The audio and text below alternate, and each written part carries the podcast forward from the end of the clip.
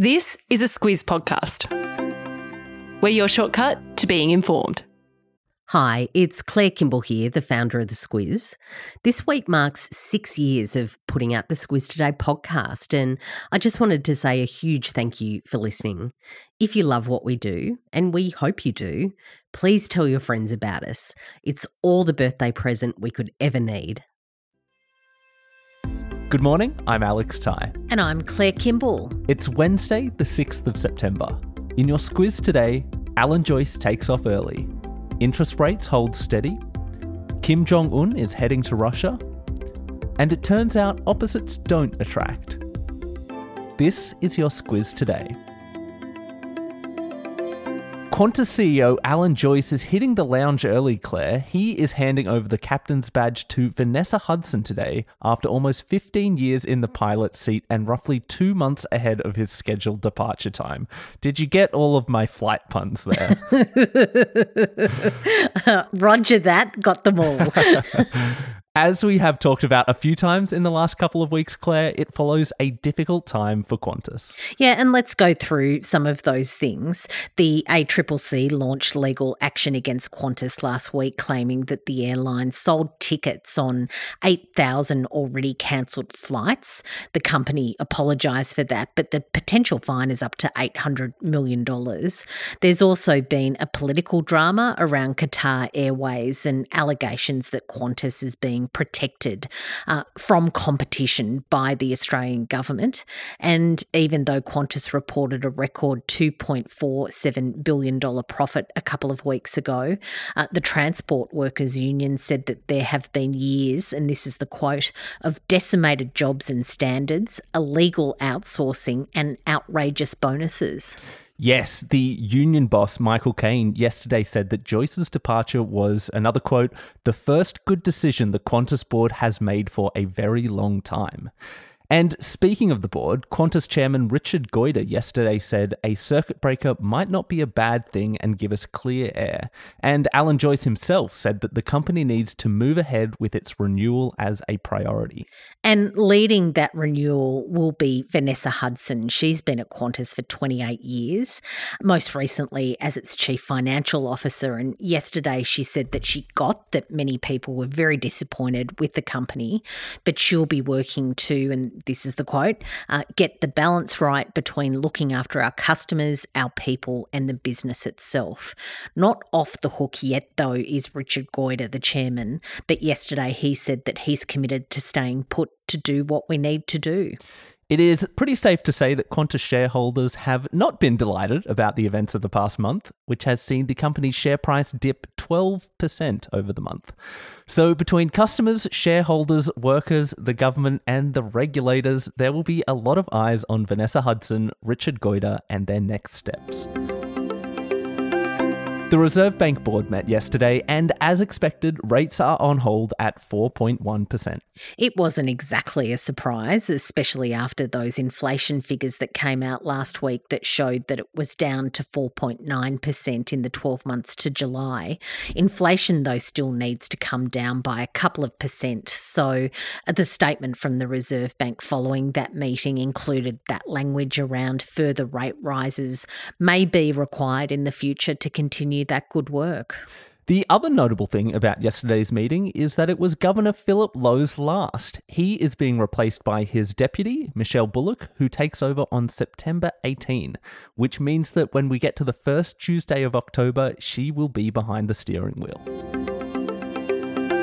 According to new intelligence out of the United States, the North Korean leader Kim Jong un is planning a rare trip out of his country and into Russia. Yeah, they reckon that he's heading north for a meeting with Russian President Vladimir Putin and that they're going to discuss selling weapons to the Russians uh, to help them with their invasion of Ukraine. And that follows a trip that Russian Defense Minister Sergei Shoigu uh, took to Pyongyang in July. And since then, reports say that Putin and Kim have exchanged diplomatic letters. Uh, there seems to be a deepening of that relationship between Russia and North Korea Korea.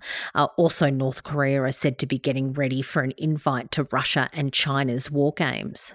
So, on that meeting between Kim and Putin, Putin is looking for shells and anti tank missiles, while North Korea wants tech to make advanced satellites and submarines, and they are also looking for aid to help with their ongoing food shortage. The meeting is said to be happening later this month. This week, our podcast is brought to you by Aware Super. Sometimes it can feel like retirement is a long way off, but whether it's two years or 20 years away, it's important to make sure your super fund is working for you.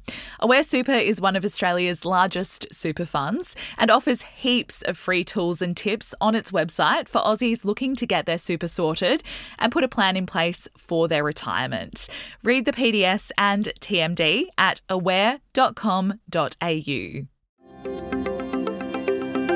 Claire, on Monday, Alice and I were very happy about the two Aussie men who were still in the US Open singles tournament in the tennis, but maybe we spoke too soon. Look, these things happen. I'm not going to say that you put a jinx on them or anything like that, Alex, but just noting that after you gave them a plug, they've both fallen out of that draw. Mm.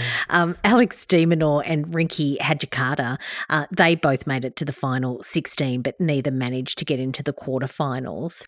Hijikata lost on Monday. That was to the US star Frances Tiafoe.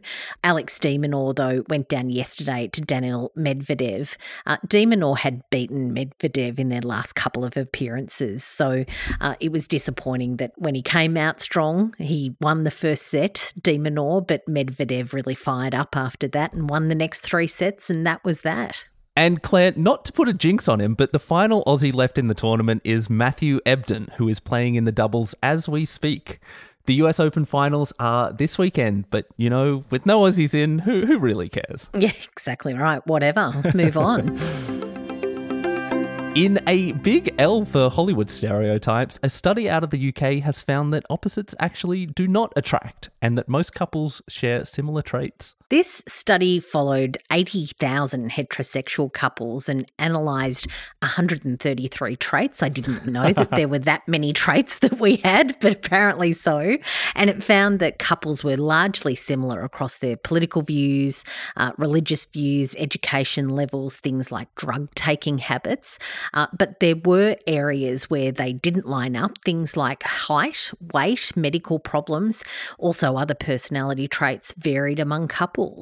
The researchers put in quite a fun observation that it's probably good that there's variation between couples pairing off depending on their height, because if tall people only got with tall people, then we would have some very, very tall people and some very, very short people. So uh, good that we're avoiding that.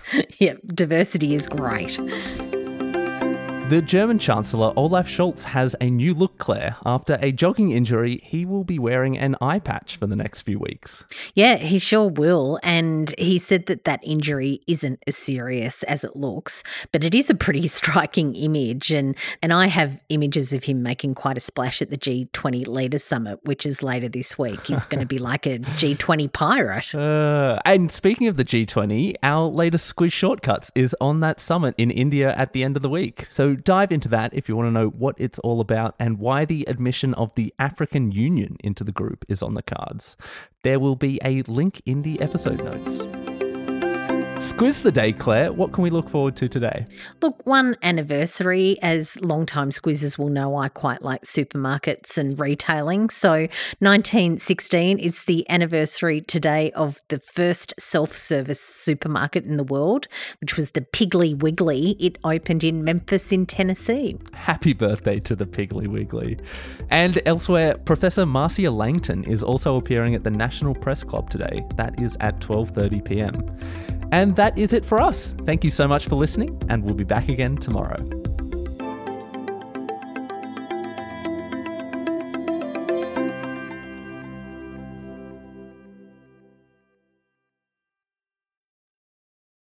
G'day, Kate Watson here. I'm the host of Weekly Wrap and News Club, a place for conversations about the news. It's budget week, so I'm here to tell you about our News Club episode from last week where Claire chatted with James Chessell. He's the former managing director of publishing at Nine Entertainment. He was also a staffer earlier in his career, so they have a good chat about how the budget sausage is made. Here's a small snippet. the most important policy or set of policies the government will announce every year. So it's important that it's not um, announced willy nilly, although Mm. They do leak a, a, a fair amount of it. Yeah. And there is a famous time when uh, when um, Laurie Oakes, the Nine journalist, got his hand on the budget papers, but the day before the budget was It's able to such print an incredible story. was able to print a lot of it, um, which was you know absolutely amazing. Um, but the other thing is. A lot of what the treasurer will announce has the ability to move markets, um, uh, direct impact on on businesses and uh, and other organisations. So you know there does need to be some rigor and uh, confidence that it will be handed handled in an appropriate appropriate way. For more on that chat, just search for News Club in your podcast app or follow the link in your episode notes.